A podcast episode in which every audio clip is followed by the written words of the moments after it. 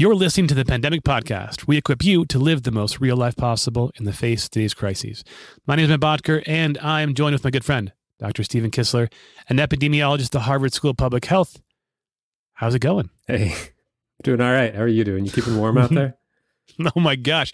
As you can see, for those of you who are actually live or watch this later in some capacity, my background is a beach with an ocean. And that's my inspiration because right now it is the other end of the spectrum here in Colorado. we we got like 10 inches of snow.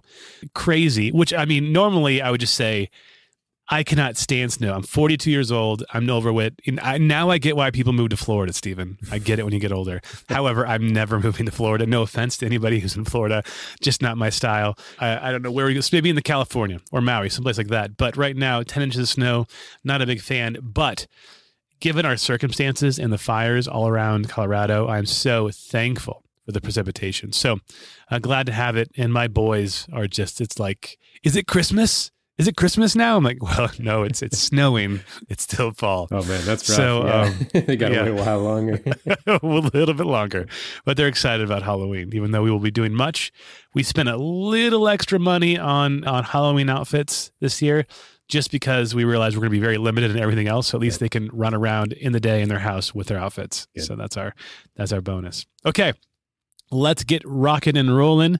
So, need reviews. We love them. We got another one from, I love, Stephen, I just love usernames because you can put whatever you want. So, this one is pizza understands 132. Uh, pizza awesome. understands 132. Yeah. So, I have no idea uh, what that actually refers to, but sounds fascinating. This person writes, Factual podcast on COVID 19. Thank you for this podcast. I've been listening since this all started. I appreciate presenting the facts as we know it at the current time. I like how they break things down for a layperson to understand. As an infection preventionist specialist, I have always agreed with what they've presented thus far. I'm sure I'll continue to agree. I think it certainly helps explain the whys and the rationales behind recommendations, and of course, the transparency of, hey, this is complicated. In a nutshell, this is why we think this way, but it can change as we get more information. Of course, this whole situation is complex and we and will have many different impacts on our lives, in our communities, countries, and in the world.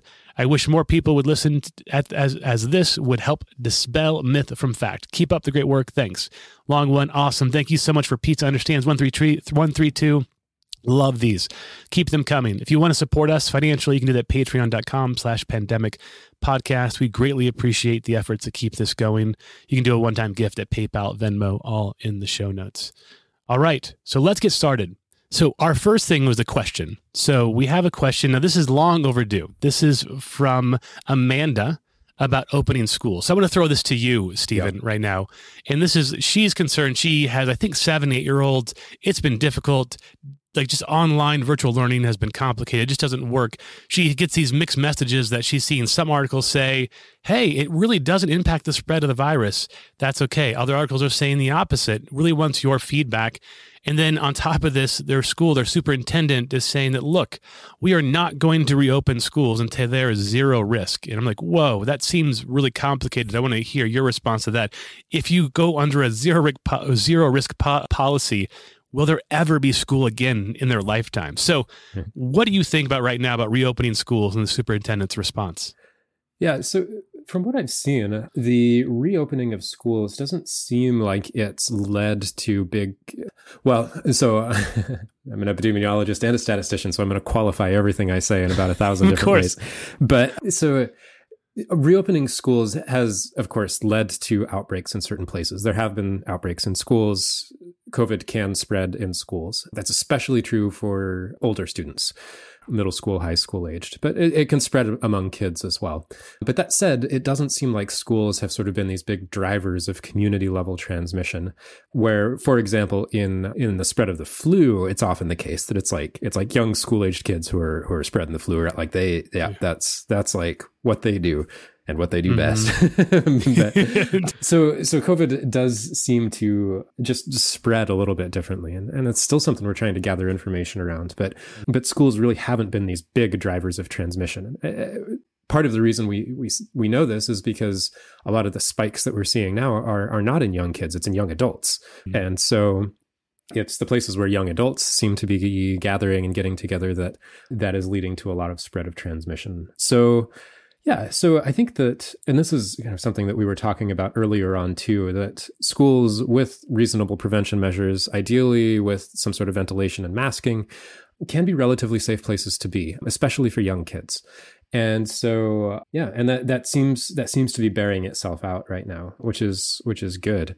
The the the statement of zero risk i mean i definitely have some sympathy for right? Like the superintendent is talking with parents who are nervous about kids and the kid their kids sending to school. And really wants to like drive home the point that like they're going to do everything they can and bend over backward to make sure that these kids are safe. But of course i mean nothing is zero risk right? Like i ate a bowl of oatmeal this morning and i could have choked on it right? Like that like the yeah. and so and especially with respect to covid like anytime you get two people in a room together anytime you touch a doorknob i mean i don't want to make anybody feel like paranoid because like these yeah. are low risk you know things but yeah. nevertheless there's always the possibility of spread. So so eliminating risk is not really something we can do ever in our lives completely but it seems like schools have uh, by and large have gone a long way towards really reducing that risk and that's that's what it's all about.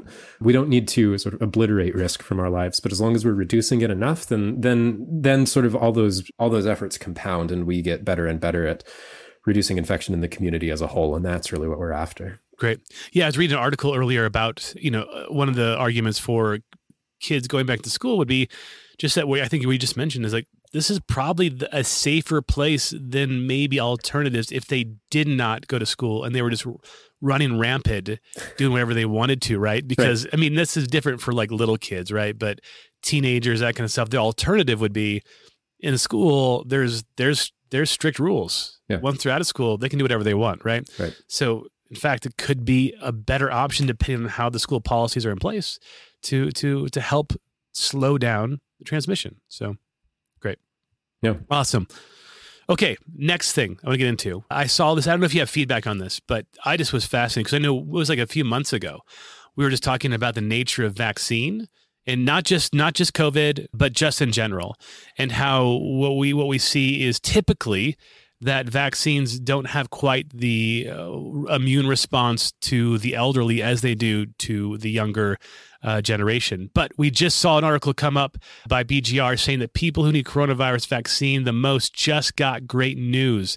And this this is re, you know this is referring to what was this one the AstraZeneca uh, vaccine. I know that was put on hold for a little bit. I think it's back in trials again. But uh, this is mentioned that particularly this vaccine has a similar immune response with the older and younger adults. And in fact, it's saying that AstraZeneca has less adverse effects with the elderly even. So this seems incredibly promising. Is this unusual, Stephen, or or is this is this seen from vaccine to vaccine? Yeah, it it depends a ton from vaccine to vaccine, but definitely my sort of my my prior hypothesis going into this is that we're more likely to have a vaccine that's less effective in the elderly population. So I think this is really encouraging. Mm-hmm. It's not, you know, I, I wouldn't say that I'm blindsided by the news, but it's it's definitely a pleasant surprise.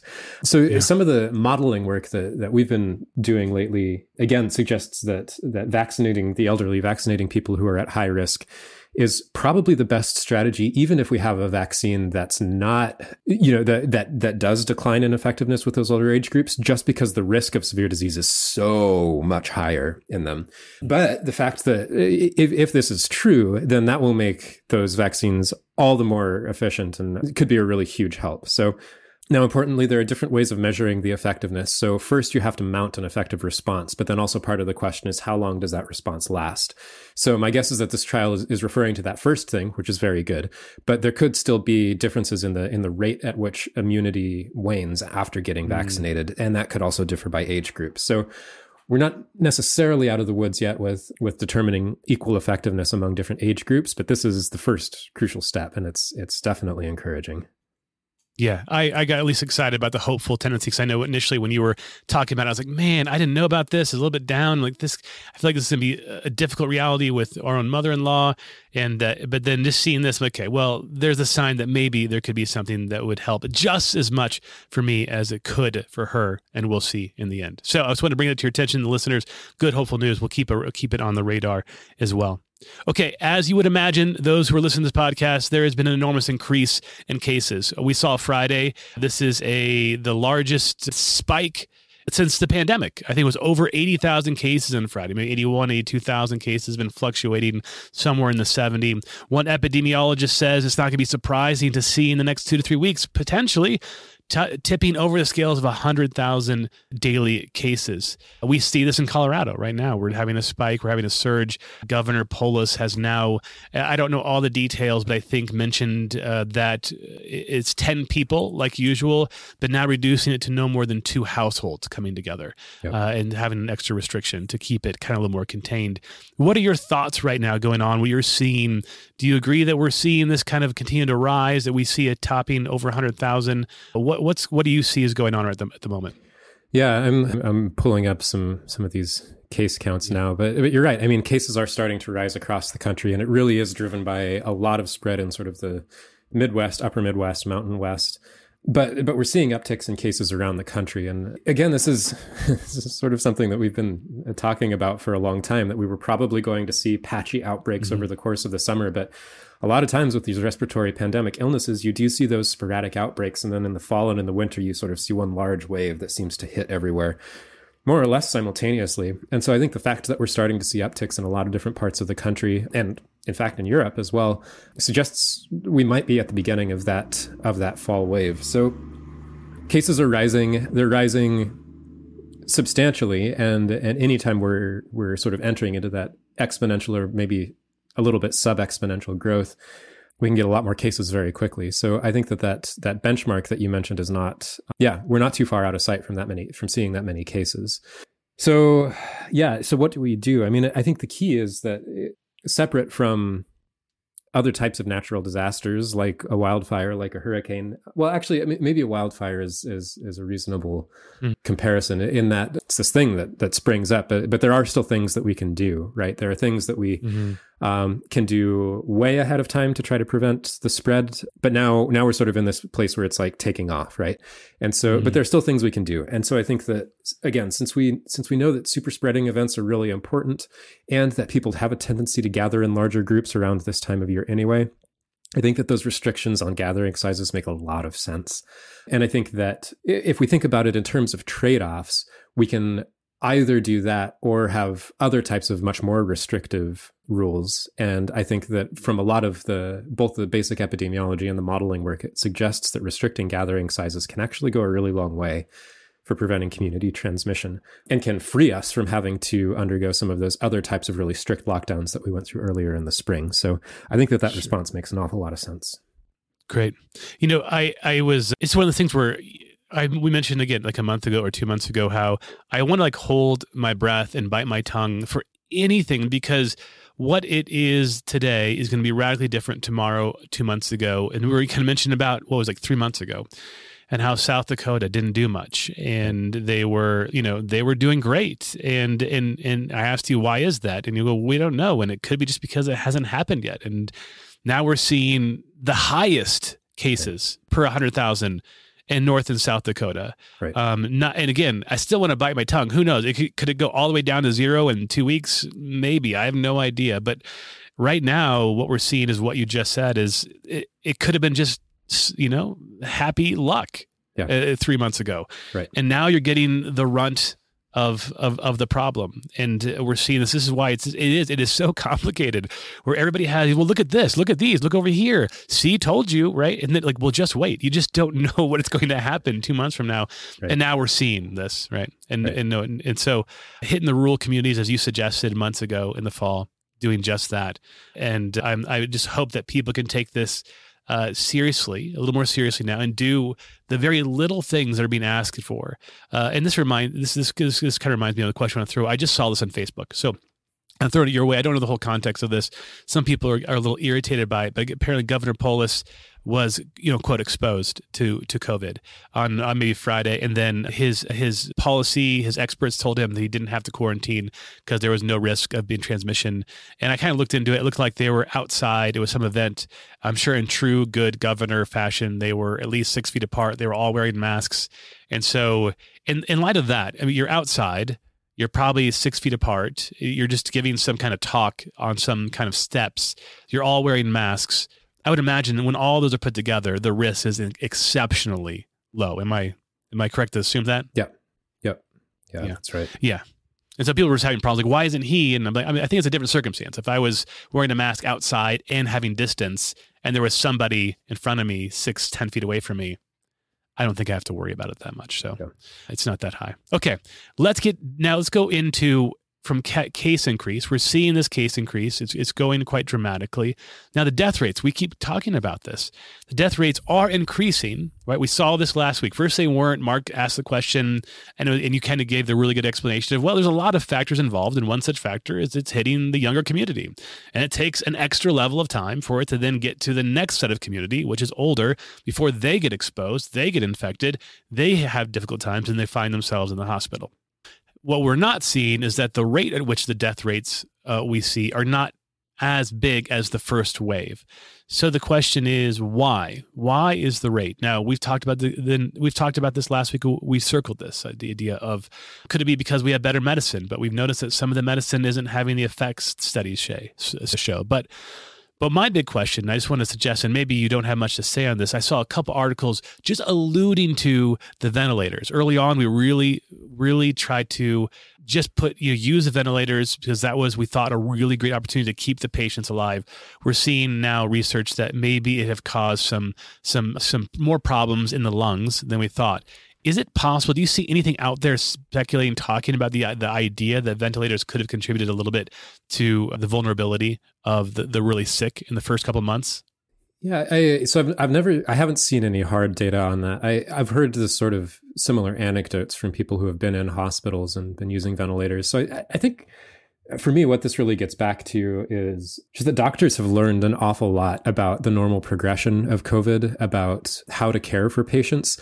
And uh, a lot of that manifests itself in ways that aren't really measurable, like administering a drug can be. I mean, I, it would be so interesting, I think, to go back and just sort of talk with Mark in April or May about just like, what what it's like to see a COVID patient versus like what it's like to see a COVID patient now. My guess is that, mm-hmm. and I wish you were here to sort of fill this out, but my guess is just that he can walk into that room with a patient just a lot more confidently and have a much better sense of like what the trajectory of the illness is, how to act in certain ways, and he might even not fully know what he's doing or why he's doing it, but it's sort of built through this this really deep interaction with patients and many patients over time. And I think that that probably goes an awfully long way in in improving patient care. So yeah. it's things that are really hard to measure, and and it, it's these decisions. I mean, you reach these decision points like, do we put this patient on a ventilator or not? And you have to make this decision in, in the midst of all of these sort of complex different inputs and and and I'm sure that they're getting an awful lot better at just determining for which patients it's going to be a good idea and for which patients it's not. And it's the sort of thing that can only come with experience. So so I do think that there's I'm sure there's a a lot of this does come down to just better sort of better physician sense in a way that that comes through more experience with this as, as well as all of the epidemiological things that we were just mentioning as well but i do think that this is probably part of the story Yep. And you, you, you reminded me of a great book. I love this book called The Happiness Advantage. Now we're moving now from quantitative to kind of qualitative research where he kind of gives all these examples of how happiness precedes really all of our life, that we can't really try to achieve happiness. It's kind of like a presupposition. And he talks about this concept, these studies that have been done, where you were one that just just just fascinated me, where you would tell a patient that what you're going to be rubbed on your arm is poison ivy, and so you tell them that, and you rub it on their arm, and it's amazing how many people they said in the study broke out with poison ivy, even though it wasn't poison ivy. And then they told some uh, the other the group of people that it that it wasn't poison ivy, it was just a random leaf, but it was poison ivy, and how many people didn't break out because of this, and the power of the mind, right, to be able to overcome even physical realities. So how is this? What is the context?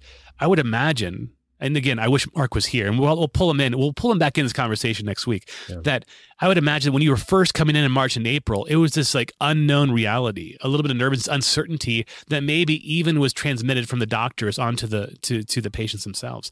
Now, I think there's a much higher degree, even just enduring this for seven months, right. of a sense of walking in with confidence, right? And then just having a doctor walking with confidence and having even a hospital that, that is not running with its head cut off, right? A little sense of greater sense of order just communicates to them that I'm going to be okay. And even in that same way of having that actually brings a higher sense of recovery, right? That mindset. It's not the cure all, but it definitely is a factor to consider. So mm-hmm. uh, I, I, can't wait to pull in Mark on that conversation. If you haven't read, I'll put in the show notes Habits Advantage. It was a really, really good book. I think he was at Harvard for a little bit, but then he left. I'm not sure. Uh, so just want to pull that plug in. Okay, another part of this that I wanted to just say, and I, I want to say, is this something you would agree with? One of these articles I'll put in the show notes from CNN talking about the soaring rates of coronavirus and really trying to make a call towards uh, less focus on treatment and more on prevention. And Grant, that's a sweeping claim, but interestingly, he gave an, an interesting scenario of why don't we It'd be so much less expensive, more affordable for the government to provide free testing kits to every family for two to three months, right? It's free. Everyone got it. Everybody gets to do it. And if you test positive, you're paid. You're paid to stay home for two weeks, right? You're getting a, a check. I mean, I, I, why didn't people think about this? I don't. Maybe they did. Maybe they thought it wasn't that that that wasn't that feasible. I'm like, this is fascinating. I want to get your your feedback on this because I'm thinking back in Boulder when the students were locked down in extreme measure. I don't have any data to, to to back this up, just human intuition. If I was 19 years old and told that I could see no one but myself for two weeks until these rates go down, right? I am not going to be able to. You know what I'm going to do? I'm going to basically just hide. And if I have it, I'm not going to go get tested, right? Because I don't want to keep the numbers going up. I want to be free as a bird, right? So, what are your thoughts on this? Yeah, I think it's interesting. It's it's it's not too far off from some things that like Michael Mina and other colleagues have been proposing about the rapid testing. Essentially, that we need to get tests out to everybody as much as we can, give them mm-hmm. to families. And, and I think the crucial element with this one too is that we would not basically it, it, wouldn't be like a top down legal thing for people to stay home it would be an incentive for them to stay home and that's really important yeah. i mean public health interventions almost always work better when there are incentives rather than you know impositions of of, of mm-hmm. rules things like that so i think that that's it makes a lot of sense uh, you know it, there is a question as to whether it would be like whether the finances would work out but but i think there's a good chance that it would i mean i think that mm-hmm. that the potential of this to save money and save economic productivity and save lives, right? Yeah. In the long term totally. would be huge. And I think mm-hmm. it would be a good investment. So I think also part of this just comes down to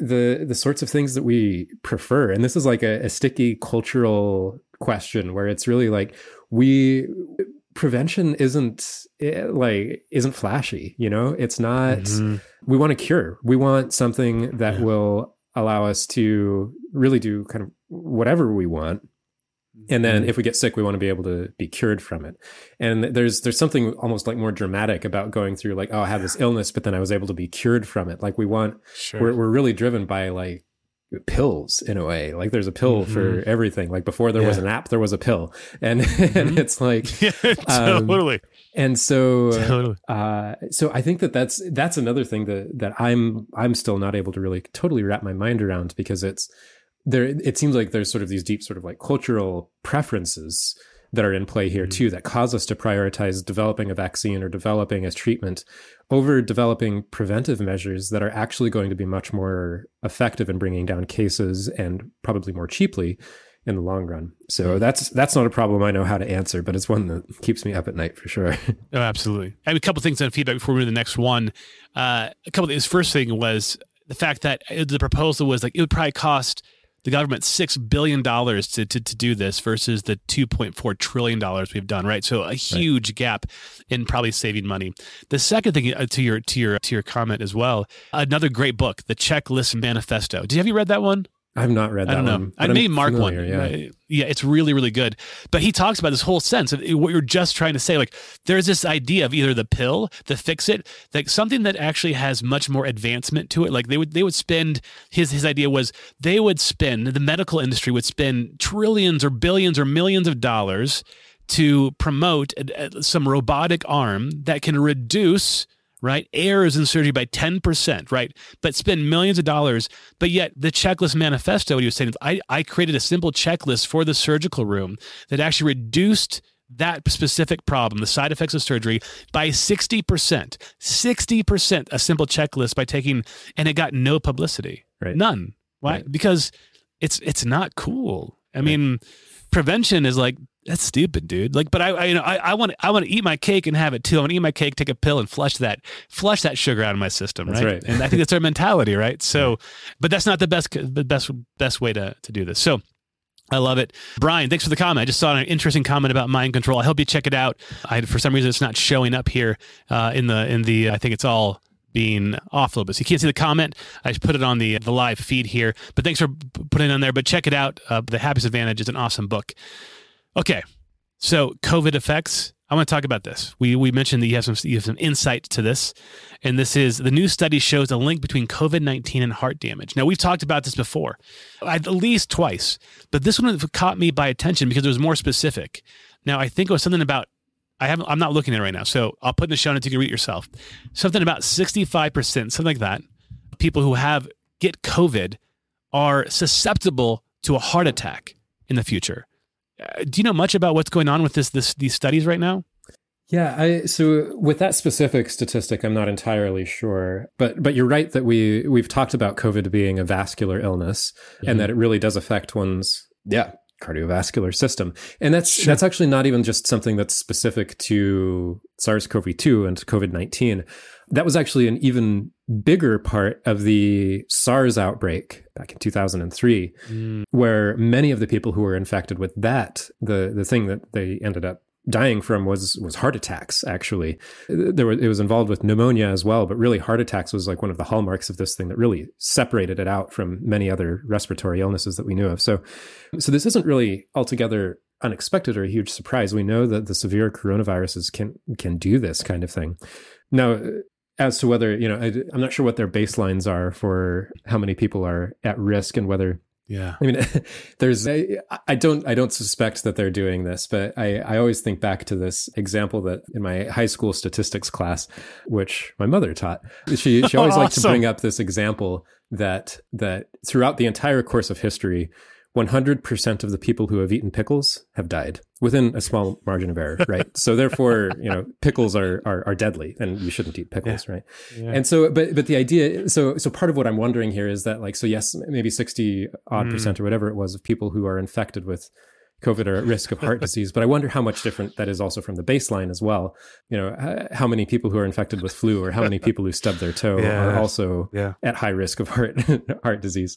And so that's what I'm not entirely sure about. But I need to read this study, and, and I anticipate that they're probably doing something much more sophisticated and intelligent than what I've just outlined. But nevertheless, when we're hearing these numbers, I think we need to be. It's sort of like the deeper point is that you can make a very compelling and frightening statement about something that doesn't necessarily have anything to do with the two things that you're putting into comparison. And statistics has a way of doing that. That is awesome. My mind went wild when you did that. Like I was thinking, okay, I could create so many awesome statistics that are true. Like I, I could just say, I bet you probably around one of the side effects of COVID is probably at least forty to fifty percent end up adopting a dog. Right. You know, I'm sure. Right. so That's right. I'm sure. Just in general, yeah, It's like mind so- control, right? It just like, yeah, totally. Oh my gosh, that's priceless. Okay, good. Thank you for for for putting some light onto that that that that uh, study. Okay, two more things. Well, only one more thing, and then I'm just going to give you guys a link to the show notes to a cool article I read. So back in March and April, once again, you, Mark, were talking about Italy in comparison to the U.S. and how Italy's response was one of solidarity. You have family that are in Italy. We're, you're getting feedback. We, we, we were showing videos of, of them singing from their, their, you know, just in, in solidarity. It seems to be a very different reality in the past couple weeks. And I don't know if it's true. It could be just the media blowing this out of proportion. That's all I have. Uh, we, I hear about protests. I see fires. First of all, what's going on? What have you heard from your family? If you've heard anything in Italy, and do you, what made do you perceive the difference between the March response and and and the now response? Yeah. So I, I haven't heard from our relatives out there in a little while, certainly not since cases really started rising again there.